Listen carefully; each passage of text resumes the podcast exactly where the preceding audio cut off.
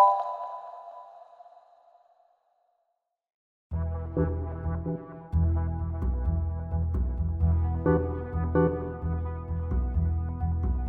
Welcome to the Birthful Podcast. I'm Adriana Lozada, and today we're talking about unforgettable doula moments. March 22nd through March 28th is World Doula Week, and so I wanted to do a bit of celebrating by bringing you some fabulous birth moments from my doula perspective. And of course, I'll be digging deeper by telling you why I think these moments are special. Stay tuned. This episode of Birthful is brought to you by Fullscript the number one online supplement dispensary for healthcare practitioners and their patients. Get the exact supplements your healthcare provider recommends on a consistent basis right to your door. Find out more at fullscript.com slash birthful. This episode of Birthful is also brought to you by Bump Boxes, the monthly pregnancy subscription box that delivers healthy pregnancy, mom, and baby products. Get 35% off your first box in a subscription with code BIRTHFUL at bumpboxes.com. The Birthful Podcast, talking to maternity pros to inform your intuition. Hello, mighty parents and parents to be. As always, thank you so, so much for listening and for all the love you give the show. And if what you hear is helpful, then please do take a few minutes to subscribe and leave a review on Apple Podcast or on Facebook or on Google. Or even if you just tell your friends about it, that would be fantastic. It does really help. Quick announcement that starting in the end of April, I'm going to be adding stories on a weekly basis to the podcast. Yes, you heard me right. Yeah. But I don't want to just share birth stories. I want to share all kinds of stories as well. So if you want to help others by telling us your postpartum story or your breastfeeding story, your partner would like to tell their story, then go to birthful.com and send me a message about it. I really look forward to hearing what you have to say. And speaking of stories, I'm doing things a little bit different today for this episode because March 22nd to March 28th is World Doula Week, and I wanted to do a bit of celebrating by bringing you some fabulous birth moments, but from the doula perspective. Also, I want to make sure you know that I have permission to share the stories that I'm going to share today. As you've heard me say before, birth is magical. It pushes you to your absolute edges. It requires all parts of you to show up. It's diverse, sometimes simple, sometimes complicated, and I am always, always immensely honored to be there for the clients that hire me to witness that raw, transformative power that takes place when baby and parents meet for the very first time. I mean, there's really no words for that. But before you get to that magical moment of meeting baby and even after it, there's a lot of other moments that need to happen, which can have a lot of magic of their own. Those are the moments I'm going to be talking about today. And I hope that, aside from celebrating with me, because yay, these moments will also give you a better understanding of what a doula does, aside from the dry definition, the one that you can find everywhere of providing physical, emotional, and informational support, which is true. Yes, we do that, but we do so much more. Like we listen, we witness, we hold space, we encourage and reassure. We get really, really creative. We make sure you are heard. We even push our own bodies and emotions to some of those edges right there with you. We show up with an open mind and an open heart to see what we can do for you and we do what it takes. I often park cars because that's a way that I can like just send clients when we get to the hospital, send clients up to registration, and I park my car and park their car, and that way, you know, partner and mom can stay together. And, and that, that little thing is helpful. So that's, we do all the things. Um, it was really, really hard to pick just 10 moments because there's been so many amazing ones. But I loved going back through all my records and remembering each and every birth I've been to. So, above all, a big, enormous, heartfelt thanks to all the families that have had me as their doula.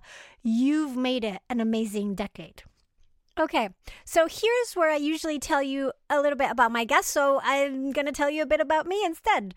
I am a birth doula, an eco maternity consultant, a postpartum educator, and a child sleep consultant. In 2016, I received DONA's Advanced Doula designation, which is awarded to their most highly skilled and dedicated doulas, and that totally made my year. It was fabulous. Um, I'm also a best-selling author, a speaker, and as you are well aware, a podcast host. Of course, the title that most fills my heart is that of mom. All right. So here we go on to the doula moments. This first one speaks to the physical aspects of birth. You know, you have a baby in a certain position that has to go through a pelvis that is also in a certain position. And sometimes these don't quite line up, and it can feel like the birth has stalled or isn't going anywhere, or, you know, mom's getting really tired. It can be frustrating this mama's this particular mama's water had released with a gush around 4:30 in the morning during early labor. And about 12 hours later she was 5 to 6 centimeters. So just getting into active labor but she was feeling tired and it seemed that baby was posterior. We've been doing a bunch of moving around, some stuff, lots of stuff from Spinning Babies, and which spinningbabies.com is a such an amazing, amazing resource for all things that have to do with the physical aspect of birth. Um, Gail Tully and her crew, her her team is are amazing at providing suggestions, and that website gets better and better every day. So anyway, so we were doing a bunch of stuff from spinning babies. Um, and also trying to and a lot of movement but balancing it with rest at one point we, she was on hands and knees and there was a gush of water with meconium. And then around 6:30 p.m. shortly thereafter the doc came in to talk about options because they were starting to get you know a little concerned. Not so bad but just wanting to pay attention to what was going on. Um here's Shelly actually the mom to tell us a little bit about how this was for her.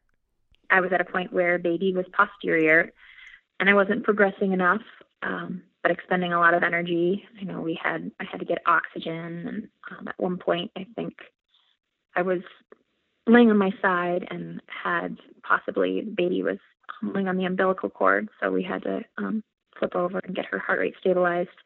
Um, so feeling a little disheartened, and my doctor suggested a few options because he wanted to kind of kick it into gear because I hadn't been progressing at all.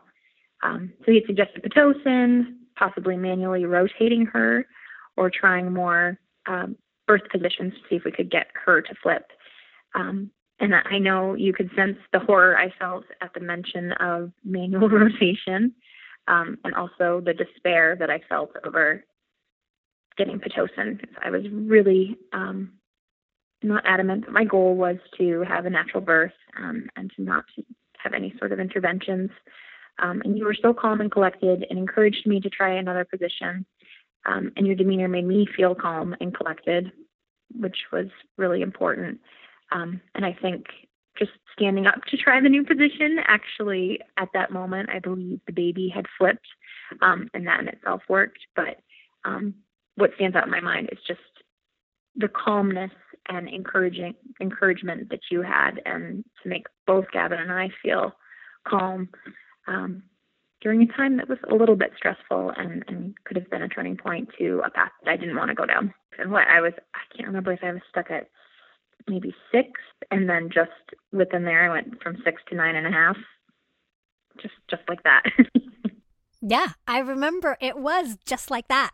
She you know, was on the bed and decided to change positions. And as she stood up from the bed, we were going to try other things. She stood up from the bed and boop, a contraction came and she feels more rectal pressure and another contraction comes and she feels she's sounding different. And so the doctor says, How about we check you?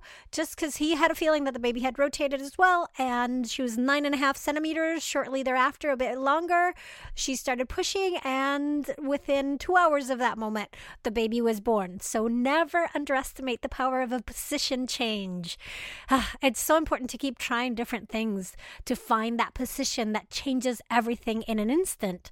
And I think that's what helps you know, she mentions how calm I was, but I it, it, helps me be calm just because I know that what we need to focus on is on the movement and on on making things change just like that. You know, there's a, a team of care providers focus on the medical aspects. So that's nothing for us to worry about. We just focus on on labor and moving and and things changed just like that. So I'm gonna start naming my unforgettable doula moments. This one's called Stand and Deliver.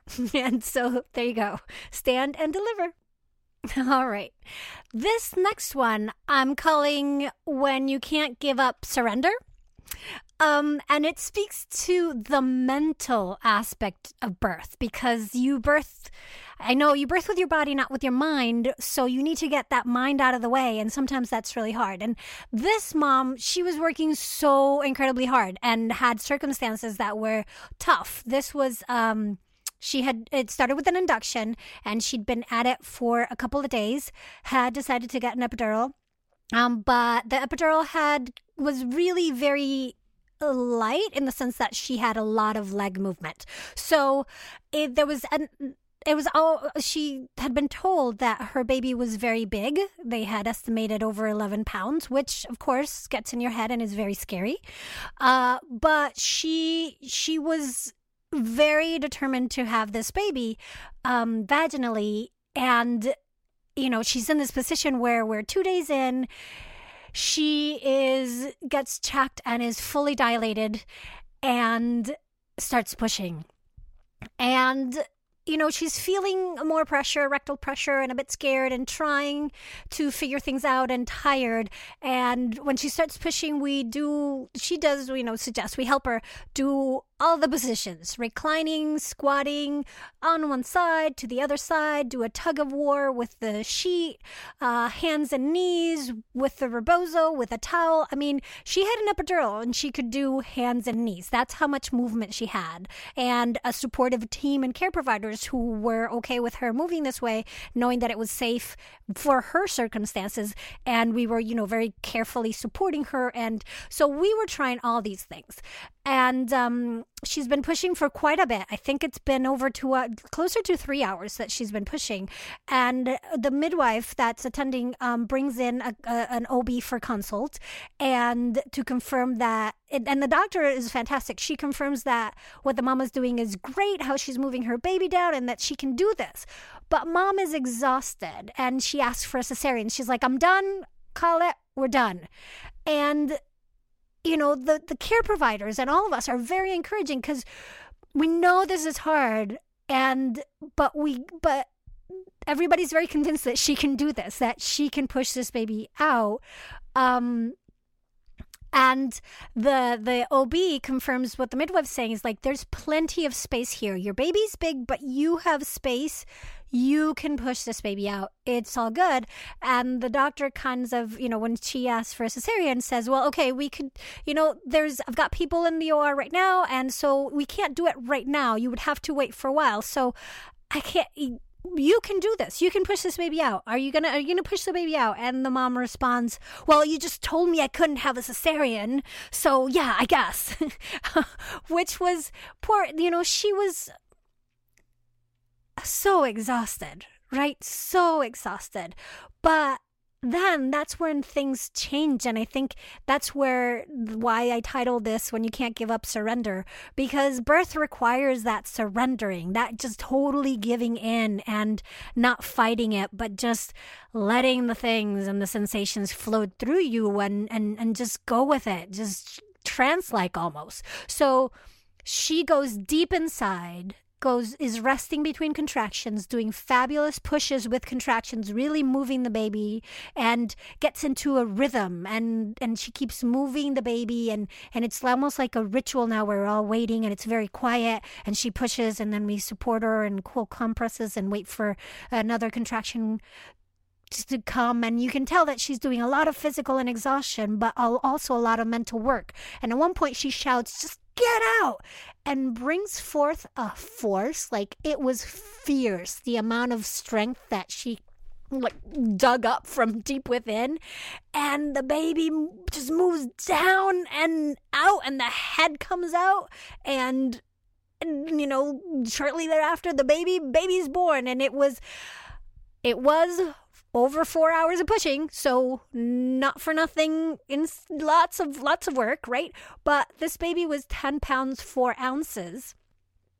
Um, first time mom, and at an induction of two and a half days, and she did it. She did it. She pushed her baby out.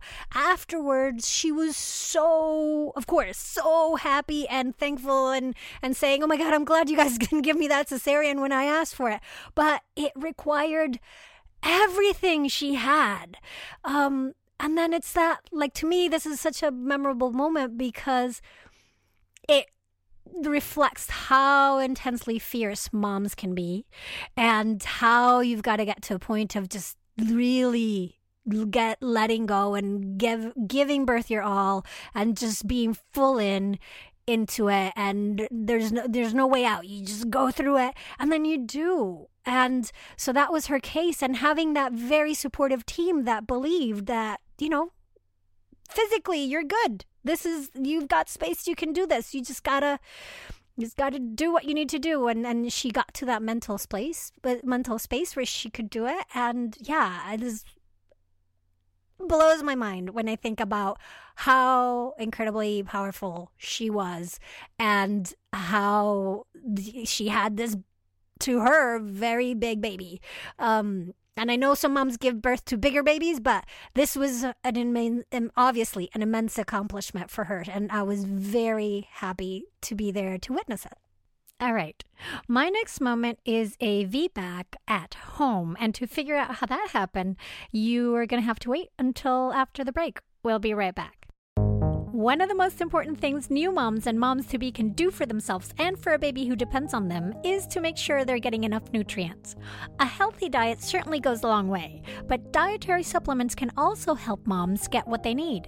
However, the last thing a pregnant person wants is to run around town trying to track down the exact prenatal vitamin, supplement, herbal remedy, or tea that their care provider recommended. You've got enough on your plate.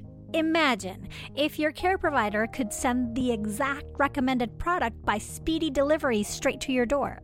And imagine if you got a reminder to reorder online just as you're nearing the end of the bottle. FullScript is an online supplement and natural product dispensary for healthcare practitioners and their patients. If you're a pregnant mama who wants the fast and effortless way to get your supplements and other natural products, ask your healthcare provider to sign you up for FullScript by going to fullscript.com/birthful. And if you're a healthcare provider who wants to make sure your patients get the exact products you recommend on a consistent basis and at competitive prices, then sign up for a totally free FullScript account today at fullscript.com/birthful. All right. This next doula moment I'm calling long coming piece of cake. And sometimes, you know, one of the things that is very dear to my heart are repeat clients, meaning that I've been there for one birth and then I'm there for another one. And those uh, just have a different feeling to it, right? Because I've known them before, but we have some history. We have some history more than just this this pregnancy. And this mama I was there for the first one, which was long, hard. It carried on for a long time. It was a long process. And she had prepared and was determined to do a non non intervention vaginal birth and it did not end up being that. There was circumstances and cascade of interventions, and she did end up with a cesarean, which was very hard mentally for her. Um, and there was a lot of processing that needed to be done. So once she was pregnant again, she was determined to do things differently. Even though she was very prepared the first time around, she was going to prepare differently for this one and really focus on having a successful vaginal birth after cesarean, she decided to do it at home. So it was an instead of a VBAC, it was an HBAC, and this happened. You know, she during during pregnancy, she did chiropractic care, did um, went to therapy, did homeopathic, did um, I think she did acupuncture too. She did spinning babies every day. She we've mentioned spinning babies a lot today. did spinning babies, did a lot of preparation to process the previous birth and sort of feel ready for whatever this next birth was going to throw her way. And then what happened is she called me around 1 a.m. saying, Oh, I don't think you know, I'm, I'm still, I'm, I don't need you just yet, but I'm definitely in labor. I'll let you know. I then proceeded, I had a hunch and proceeded to get myself ready and almost at the door. And I was going to drive over to her house. And just as I'm like getting, because I was going to wait outside her, like park outside her house and wait, and for her to call me. And as uh, that was happening, as I was getting ready to leave my house, she calls and says, Okay, I need you now. So I rush over and I get there and she's doing great, beautifully. And then things are moving along. Her water breaks and she's starting to feel sound different, sound more pushy and a little grunty, and the midwives are not there yet. And the, the her husband has been filling the tub, and the tub is perfectly ready at this time. And she gets in, and I'm trying to be very calm and like, yeah, you're doing great and awesome. And at the same time, I'm like, what did the midwife say? Let me call them. And I call them. I'm like, where are you guys? she's really ready to have this baby. Um, and so she gets in the tub, the midwives arrives, she starts pushing, pushes for a little bit. The head comes out. She gives an enormous swear word when the head comes out. Um, and the midwife calmly says, That's the head of your baby that came out. She asks dad if he wants to catch baby. Dad catches baby because he says, Of course I want to. Baby comes out. Mom, it was hands and knees, turns over. Baby gets placed on her chest and she is in absolute bliss, right? She's realizing what's happened. She's saying, My baby, my baby, looking at the baby. And it takes a few minutes. She lands back and looks up at me and says, That was so easy. And oh my gosh, like I that's something I'll never forget, right? Because of that history of I know how hard it was for her to get to this that was so easy and the fact that she had it just filled my heart with joy so that is one of my very memorable doula moments which definitely falls into the category of precipitous labor. And if you've never heard that, precipitous labor is the opposite, labor is the opposite of prodromal labor. So prodromal is where things are like not quite starting and you're having contractions and it feels like labor and everything's happening, but it's not actually creating the contractions aren't creating change or progress. That can go on for days and it's a hard, hard labor that way. This, the opposite of that is precipitous labor, which is labor that happens like super quick, right? So I said she called me around 1 a.m. to tell me I'm not quite ready yet, but soon, you know, I, I will be calling you. I think I am in labor. Well, the baby was born at 4 a.m. So it was pretty much start to finish three hours. And it was lucky that, you know, I made it and the midwives made it which is not quite what happened for my next doula moment. I couldn't decide whether to call it Be Aware of the Deep or Car Baby. The, the whole birth needs to be told because, well, first of all, it's short, but also because it, it it's it's all of it is a moment. This is this mom's second baby. Uh, she was at home contractions were coming, but she was very chatty and very talkative, and things were like, you know, she her her first child was still home, and her she was waiting for her mom to come, so the child's grandmother to come pick her up to take her. Uh, to her house so that this mom could labor without worrying about the other kid. So, you know, when I get there, everything. She's very chatty. Things are happening. The other kid's riding a truck around the house. Like it's active, right? It does not look like anywhere near we're going to have a baby. And so then the mom comes and she leaves, and this mom's still chatty. And then she's like, you know, I'm feeling a little tired. She was doing great, leaning over uh, and onto the countertop when contractions came. But then she was like, and asking, "Did you pack that? And did you pack that other?" to to her husband. And then suddenly she's like, you know what? I'm feeling tired. Um, and I suggest, well, do you want to lie down? I ask, do you want to lie down? Do the couch. So she does, and she lays down on the couch and she starts cocooning. And which I love that going deep, deep cocooning phase. She goes deeper and deeper. She's like going there, and we're all supporting her, and it's very quiet and it's magical. And then something in my head goes, um, we better like if we're going to the hospital we better get going because this is she's really going deep here and we better get moving. And i so we kind of suggest how about you go to the bathroom and then we maybe consider going to the hospital or let's see what happens. Have you because contractions aren't that intense as she's lying down. She gets up and then they start being way more intense. Gravity kicks in. It takes about six contractions for her to be able to go to the bathroom and get out. As soon as she gets out, you know, while she's doing that, husband and I are making signs to each other and going like, "Yeah, get the bag in the bag in the car and we have to move, we have to move it." And being very calm around her, but getting getting it together between the two of us, like getting things together. And so she comes out, gets in the car, and her mo- her sounds are not pushing sounds. She is definitely in labor and doing great managing contractions, but it is labor sounds. So then uh, they drive off. I drive off behind them, and not four blocks later, the car stops on the side of the road, and I'm going, "What's going on?" So I park and behind them and rush over and to see what's going on, and the dad's on the phone with 911 and says her water broke. And i go like oh okay makes sense. They stop. Her water broke. And he before they left the house he had said something about we better get going because i don't want to ruin the car's leather seats.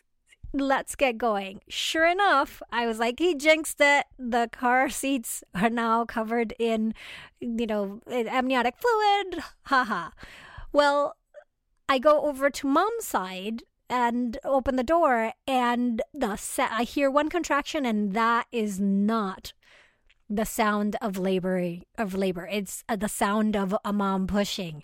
And it's all we can do to unbuckle her pants and we get one leg out and, and you know one leg of the underwear the other side still on her leg and the head is crowning baby is coming. So dad comes around and he's again he's on the phone with 911 and they're telling them what to do but inside i'm freaking out because this is one uh, to top it off this is one of my first births. It's within the first 10 births i've had.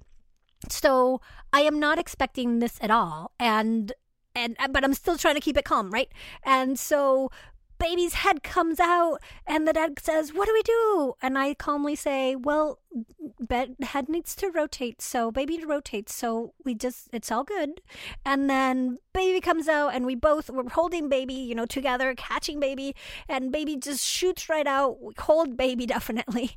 And he says there's tons of blood. And i said that's that that's normal. Let's just get baby to mom's chest. And he's on 911 he's like on a different frequency because he's got somebody talking in his ear telling him like you need to clamp the cord and do all these things. Um and he lets go of the baby and babies are really sleepy. And i'm like ah, but no no i did not drop the baby. So baby goes on mom's chest and then we're looking for stuff to keep them warm. And one of the things that I'm so proud of, and this is just an internal thing, like whatever, that I, as soon as baby was born, I actually looked at my wrist to look at my watch to see what time the baby, the time of birth. And so I looked at the time of birth, and then, you know, we're getting mom covered up and everybody warm, and then the uh, ambulance shows up, and, and, and, the the EMTs are there and um, you know, then it got to a place of trying to hold space for her because it was all crazy. And, and oh, well, dad, he was told he needed to clamp the cord. So he took off his shoelace from his sneakers and tied the cord tight with the shoelace. And which was, you know, such a like, such a story, right? And so when the EMTs get there, they're kind of like, figuring it out and, and talking over the mom and I sort of introduce people. I go, this is and say the mom's name and this is the dad and and try to calm things down. And they're suddenly talking to each other with the with the scissors sort of saying you cut it. No i'll cut it like deciding who's going to cut the cord. And i looked up and go or maybe dad wants to cut the cord? And they go oh right right right. And then they ask the dad and sure enough the dad cuts the cord. And so then we all get up in, in, in, the they get in the ambulance and the car stays there and i drive behind them and we go to the hospital and you know do the rest of the of the checking in and birth and all the stuff there but that is the story of of the car baby and that is just unpredictable and i keep thinking back like if that were to happen today, would I do anything different? Was it just that we didn't make it to the hospital because I was a new doula? Or was it just because this baby was coming? And I have thought about it long and hard, and it is because this baby was coming. Because when we got to the hospital, um, the midwife was about to leave. It was her shift was over, and she's like, "What are you guys doing here? I just spoke to you, and you were so chatty." There was no indication to her when talking to the mom over the phone that this baby was coming so quick, and when we got into the car and said, okay, let's move, there was no indication that it was, she seemed in active labor, but not baby's going to come in 10 minutes, which in fact he did. And so there you go. There is the story about um, the car baby, one of my first births. And that one taught me, or, or well, it was one of the things that I, I learned early about being able to hold space for moms no matter what's going on around where that baby is coming, whether it's the side of the road or a hospital or at home. Just make sure she has some space to soak in and, and have it sink in a little bit, even though it's really hard when it comes that fast because you're like, what, what happened? Um, yeah, so those two were precipitous. The next one is uh, sort of on the other side of the scale. It's more, I'm calling it the Hail Mary with the team. And it is more about navigating the system and, and knowing what's going to happen, what happens with birth, but also knowing what happens with protocols and trying to bring things together to help mom have the outcome that she wishes to have. We'll be right back with that. Looking for a fabulous gift for the expectant mom in your life, but feeling overwhelmed by all the possibilities? Let Bump Boxes help you give her a gift she'll really love. Bump Boxes is the number one monthly pregnancy subscription service and a trusted resource to moms everywhere. Each box is tailored to the mom's due date to give a more personal experience, and the products are curated to make her life easier at each stage of her pregnancy. Bump boxes have treated hundreds of thousands of moms everywhere to a fun, pampering experience, so they know what works. Each box contains full size, safe, and healthy products carefully selected and vetted by moms for moms so they can feel confident about the products they use. Signing up is made easy as moms can begin their Bump Boxes subscription at any time during pregnancy and go up to baby's third birthday. And also, there's no reason why you can't get this for yourself. Birthful listeners, now you can join in the fun of bump boxes by receiving 35% off your first box in a subscription with code BIRTHFUL at bumpboxes.com. That's bumpboxes.com and use the code BIRTHFUL to receive 35% off your first box in a subscription. Bump boxes. When you're expecting, they deliver. And we're back with my unforgettable doula moments. And so this next one I'm calling Hail Mary with the team. And so let me give you a little bit of background. This mom, she's a single mom. And one of the things I learned the first time I supported a single mom is that it's kind of crazy to just be one person supporting a mom uh, in a hospital setting, especially because you kind of need one person to focus on mom and one person to focus on the environment. If she's in active labor and transition and really needs emotional, physical support, and at the same time you have to be talking to to care providers and and it, it it can get tough to give her your undivided attention that she needs. So after doing one birth like that, I said, okay, from now on, I enlist whenever I have a, a, a single mom to support, I enlist the help of a doula in training.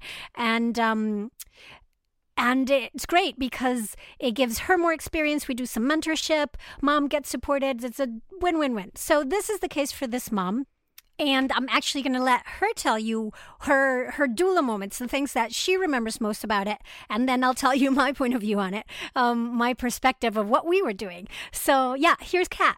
So I have three special doula moments. Um, the fir- the one that I remember that's tactile is during delivery. Um, and I was in labor for quite a while and had some really exciting moments. There was times where you would take your fingers and just press from the center up right above the bridge of my nose out through my eyebrows and it was like that moment because I was all like, you know, keeping all this stress in my face that would help me relax my body to do what my so my body could do what it needed to do to deliver my child. So that's like the one tactile thing that I totally remember you doing. I know you did other acupressure things too, but that was always the thing that most like left the biggest impression.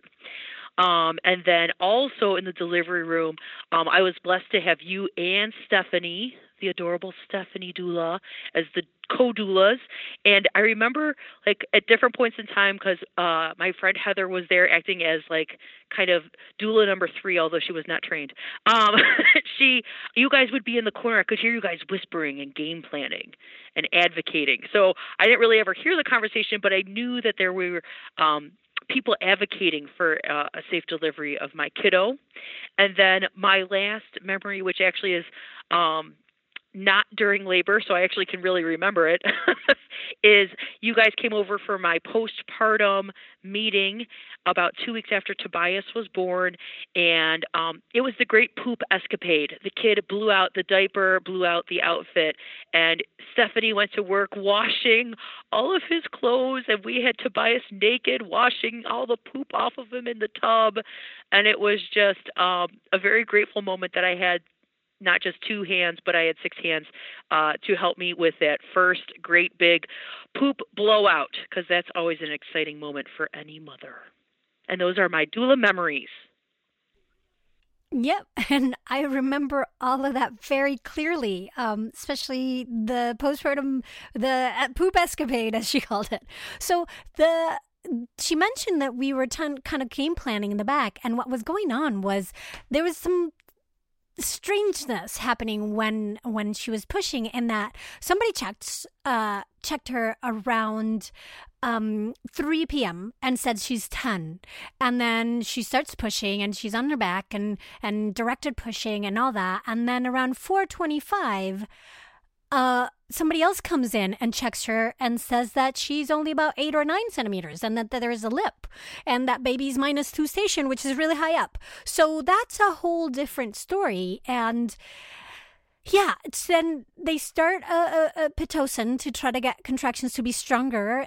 it's hard to understand like why all that happened if it was just a different person checking if there was a different hand and so yeah anyway she it's 4.30 now but she pushed but now she's not pushing because she's not fully dilated and um, pitocin comes on and pitocin is on and on and on and on and finally at 6 p.m so a few hours later, she's cleared to to push, uh, saying the lip is gone, and then she can start now pushing. So it's six p.m. And I know she's had like this; she's been at this for a while. Is tired, and as she pushes, the directed pushing, I don't feel that it's making much difference, and time is going by, and it's seven o'clock, and the nurse's shift is going to change. So I went up to the to the nurse that was still like our nurse and said, you know, can I talk to you a bit? And I said, listen, this is you know, I'm sure you know, but this is a single mom, um, and it seems the baby is not coming down so much. What can we do? Like she really she really needs to avoid a cesarean because it's going to be really tough for her recovering at home and what what can we do like this can i know there's a, a time limit for how long she can push before she gets uh, taken into the or so how can we help her the best and I know shift changes is coming. So what, what can we do? You know, can we, the midwife checked, but is, can the OB come? Can we talk to it? Like, what can we do? And she says, okay, let, let me see what we can figure out. And she went directly to talk to the, to the OB. Um, but at the same time, as shift was changing, she brought in kind of rounded up a nurse that used to be a midwife um, that was a beautiful, beautiful. That was like the, sort of the angel that we needed at that time because she went directly to do Leopold's, meaning feeling the mom's tummy to see baby's position, and she says this kiddo is posterior. Has she tried pushing on the toilet? Um, and she hasn't because she was on pit and lots of things going on. So, uh, she says, okay, but that the moment she had gone to the bathroom, that was a good position for her. It seemed really strong. And only that because she's on pit, she couldn't, like, with the monitoring, she couldn't do that continually. So this nurse brings in a shower, a shower chair. Uh, and puts it next to the bed. So a shower chair has you, look it up. Google shower shower chairs. Um, it's a toilet seat like in a in a in a walker on a walker and you can sit on it. And so she sits on it in the middle of the room like next to so she can still be monitored and but have that sensation and that that movement and that relaxation of pushing sort of on the toilet. Um and this brings in a new life to the room and it it's fantastic you know Cat pushes really hard while she's sitting there, and we can. She lots of stuff comes out of her, so uh, we baby rotates right, and then she goes back onto the bed. It's now eight p.m. or seven fifty. She goes back onto the bed and starts pushing on her side, and yeah, baby's moving down, baby's beginning to crown, and at 9:17, baby is born. So even though she still pushed for about an hour and a half, this was move pushing that actually created movement. Now remember that she was at 4:30 when she was told not to push because she wasn't fully dilated and only eight or nine. She was minus two station, which means the baby was really high. Baby has to go like minus two, minus one, zero, plus one, plus two, plus three. Baby's crowning, baby's out, plus four, f- plus five, right? So there was a lot of movement that had to happen between that time. And and it was crucial to realize okay, I can see where the path we're going down. If we continue this way, we need to have something different. How can we make that happen? And I, you know, just had a, a heart to heart with the nurse and said, What can we do? And she really showed up for us and, and came to bat and, and made things happen so that as shift change, we got the perfect nurse for this mama at this moment that uh, help get the baby to rotate and then she could push her baby out and have a vaginal delivery and and then we could go home and see her and help her with with baby's big blow up poop. So that is my um this my my doula moment. That's how i remember the big part that i remember from her story the next two moments are going to be more about the dads, and I'm just going to give you snippets of it because I've realized we we still have like five more moments to go. Um, one of them has to do with and as so what i learned as a doula is about you know making sure you're still protecting the environment. But um but also i was so excited for this dad where mom's in the tub. She is in transition. Birth is coming really fast and furious. It's precipitous. And you know, she's been saying, I want an epidural, not an epidural, I want Nubain. Like she's trying to coordinate things as as everything is spinning. And I say, okay, while we get you the epidural, let's get in the tub so that you get some relief right now which you need until everybody shows up. So we're in the in the bath and it's super quiet and there's you know dad's just pouring water on her belly and when she gets into the tub contractions change. There's a couple of really strong ones and then they kind of spaced out a little bit more and she relaxes into it. And dad asks me quietly he says is this you know, is this that things seem different? Is this that time between transition and pushing where things get calm? And because everything was so quiet and the mom was so deeply centered and I'm trying to protect the environment, I kind of gave him a little nod and a shrug, like, mm, eh, no, not not wanting to get much into it.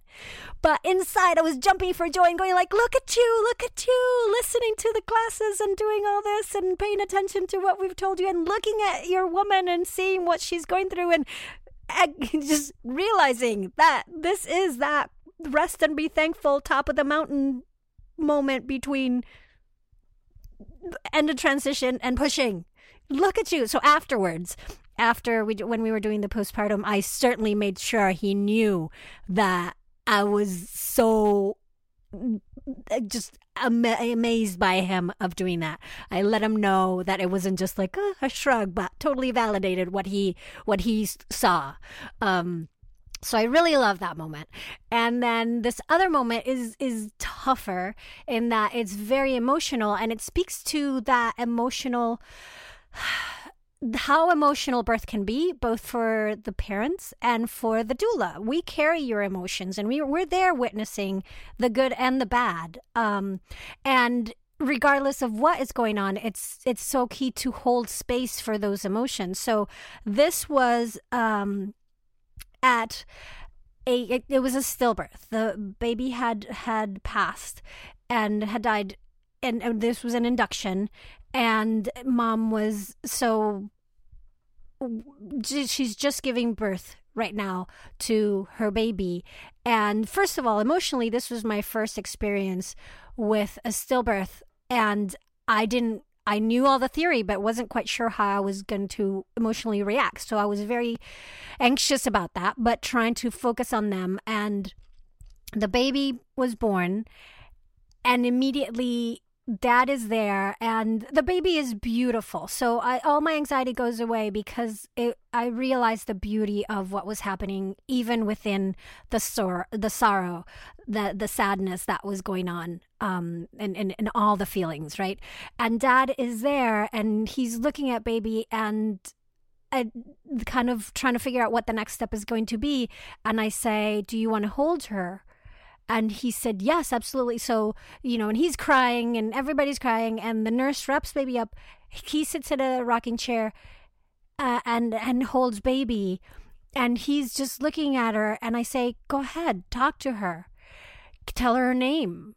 And that from then on, he was just telling her all sorts of stories and and her name and how beautiful she was and and just connecting and having that special moment with his baby while then and the nurse just sat next to him and then I could go back to mom and know that he was taken care of baby was in a good place and and then focus on mom who was still during the end of labor with the placenta and having tore a little bit, so getting stitches and and and, and all of that. So that was really a, a, a strong moment for me of being able to hold that space for dad and just give him permission to connect with baby. And and and that speaks to a lot of the emotional things that we as doulas also do.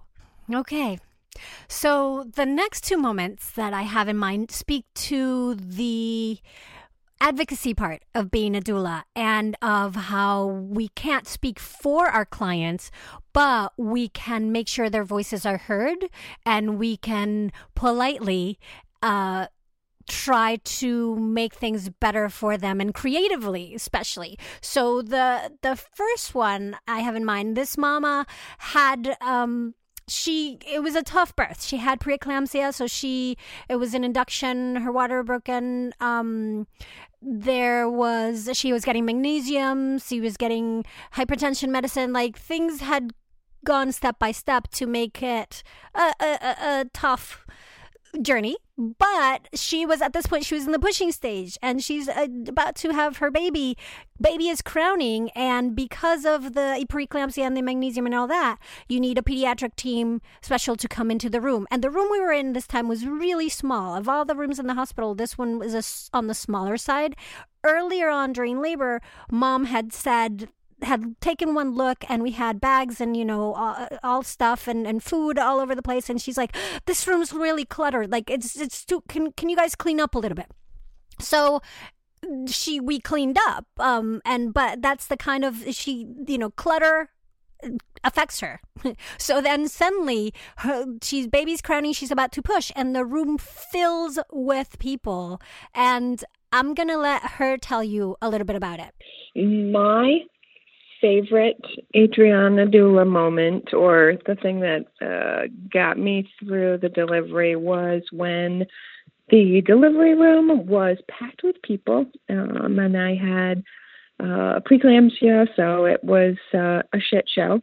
And uh, there were three prenatal nurses, there were a couple doctors, there were four nurses, there was my wife, there's Adriana.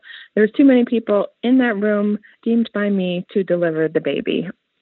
So I said, There's too many people in here. And uh, Adriana said, Throw back the curtain and get behind the curtain. All I heard uh, was, Get behind the curtain, get behind the curtain. And they did. And I pushed a few more times, and then I had a baby. And that was my favorite birth moment, not because I, of course, then had my son, but just because I knew somebody had my back. and it's so funny to me that what she remembers is me going, get behind the curtain, get behind the curtain.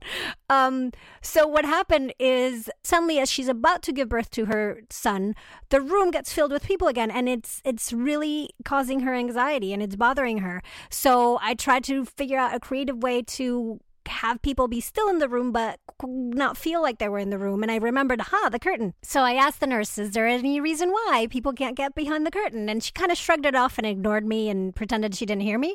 So a few moments later, I looked to the attendant and I asked her instead, you know, this is causing mom anxiety. Is there any reason why we couldn't have people behind the curtain? She kind of looks at the, it was a third nurse. She looks at another nurse and mm, tells her, could you please do this? And the nurse rolls her eyes, but does indeed opens the curtain and gets people behind the curtain. And then mom was able to not worry about that anymore and go on to deliver her baby.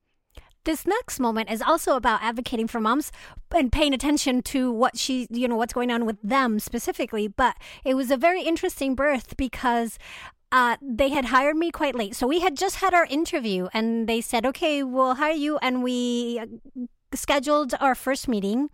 And Baby showed up three and a half weeks early on the day that we were supposed to have our first meeting. So we really hadn't even signed papers yet. Um, I'll let mom tell you a bit about it. I was on the balance ball. oh, that balance ball. And uh, the nurses kept coming in, even though we had specified no drugs. Uh, they kept coming in and like pitching the drugs. And I think I had gone into transition at that time and poor Adam, and I say poor Adam knowing that poor me too, but like poor Adam was pacing and had no idea what to do. And everybody's all, it's just a chaotic scene. It was just horrible. And they had come in uh, this last time for to ask me for drugs, and I was starting to question whether I should take them because man, it was painful and seemed like nobody knew how to help me. And so you could just feel that energy like stirring. And I don't know what made Adam think of this, but I'm so glad that he did. Is that he was like, "No, I'm ca- calling you." So, um, so then he just up and called you, and you came, and and everything was better. And I like one of the tangible moments that I had was when you kind of first walked in, and I could actually like feel the tension and the craziness and the chaos of the room dissipate because people knew where to go and people knew how to help instead of just like freaking out. And so I just remember you when I was on the balance ball saying, okay, you push her knees or you like rub her back or I'm gonna, you know, time the contractions. And all of a sudden it, the shift uh, went away from she needs the drugs. Oh my God, she's in too much pain to like, okay, we're helping her. Just another moment and you're fine. You're fine. You're fine. And it, that was like very um, it was an impactful moment because I realized that I could do it, that I was going to do it, and that there were people here to help me instead of people. It was not about them anymore. It was about me, and that was really um, powerful to me. And it's really interesting to hear her perspective on it because my perspective is I came into the room and handing dad like uh, you know we're still working together here, sign paperwork while I go and help this mom out. Um, and she was, she, she saw me and she said, I can't do this. I can't do this. This is not, I cannot do this. And I told her, I just got here. Give me four or five contractions. Give me six contractions and let's see what we can do before, before, let's just, let's see what we can do. And it was part of quickly assessing the room at the same time jumping into this you know very Uh, energetic moment in labor and with a, a, mom that I hadn't created such a connection with. So I realized she was getting Pitocin and she was also not being able to get a break. And so Pitocin is beautiful and then it reacts very quickly up or down and this mom was having such an you know was feeling like she was getting just beaten couldn't take a break so i asked her i said look is it okay? Like, can we talk about this pitocin? Would do you like to explore if it could be lowered and see how your body's doing or what? And she's just like, yes, do it. And so I told the doctor, I asked, is you know, is it possible to lower the pitocin and just see what her body's doing? Is this, is this a possibility because she's not getting a break? And I know, like, this is a tricky, blurry area for me because as a doula, I do not do anything medical. So I don't, like, turn off the machine. I don't tell the doctors what to do. I don't, but I like to open up and present the possibility. Just ask. You're just, you know, there's no harm in asking because it can make a huge difference. Um, and so I asked the doctor, and she says, Well, let me check her and see. And mom gets checked and she was eight centimeters and the doctor says fine let's turn it off. And that was such a big shift right? Because she was in transition. She was not getting a break. And then five minutes later the pitocin's gone and she's able to her body you know contractions keep coming. She's in active labor. But this baby's going to be born but she can catch a breath. And sometimes as a doula the whole thing of making you know a focus on making moms more comfortable yes heat packs and the tub but sometimes it can be why don't we reassess interventions and see if those can be tweaked to better help mom without you know without derailing the goal which is to have a baby. And in this case it made a huge difference in how mom was able to cope with labor and having a baby and this birth had quite an, another intense moment in that after baby was born, baby had to go to the NICU. Um, remember, he was three and a half weeks early, and there were there were some complications. So baby was whisked off to the NICU. Dad goes with them. I'm with mom, and she's in pain right from tore having torn and has some sutures she's in pain but the pain is increasing, which it shouldn't be increasing. And one of the things this birth really drove home for me is listen to what mom is saying. She has a perfectly good reason for what she's saying, even if it doesn't make sense in the context of what you think should be happening. Like in this case, that the pain was increasing. Here's a little bit more of the talk with this mom. Yeah. I, I do you remember what size they said it got to finally because you had to go in the OR for baseball. Baseball. A baseball. So so that explains why your pain kept increasing even though you had morphine because there was this growing growing hematoma and you ended up in the OR having to um well, and then then it, it rendered the sutures kind of useless because they had to tear me up anyway. So I'm like sitting there going, had you thought critically about you know, the sutures and stuff, you guys could have whisked me right off into the OR right then, and I wouldn't have had a double repair with all the extra scar tissue that I ended up then having. And so I under, I mean, please, like as you know, like birth craziness. There's so many aspects and whatever, and I know like I'm so thankful for the doctors who took care of Isaac and like the NICU and and all that was like that went into that birth. And I definitely felt that like if you weren't there you, like I could have died. Like I, there is no way in my mind that I would have survived that whole ordeal without you. Period. Like absolutely not. And so I think it's so interesting that like it happened the way that it did because so many moments, the, the special moments that we just talked about, like they were pivotal and like we happened to make the right choices. You know, like if Adam hadn't called you, even though we hadn't met, then I might have gotten the drugs and I might have died or something bad happened to me because I wouldn't have felt the hematoma.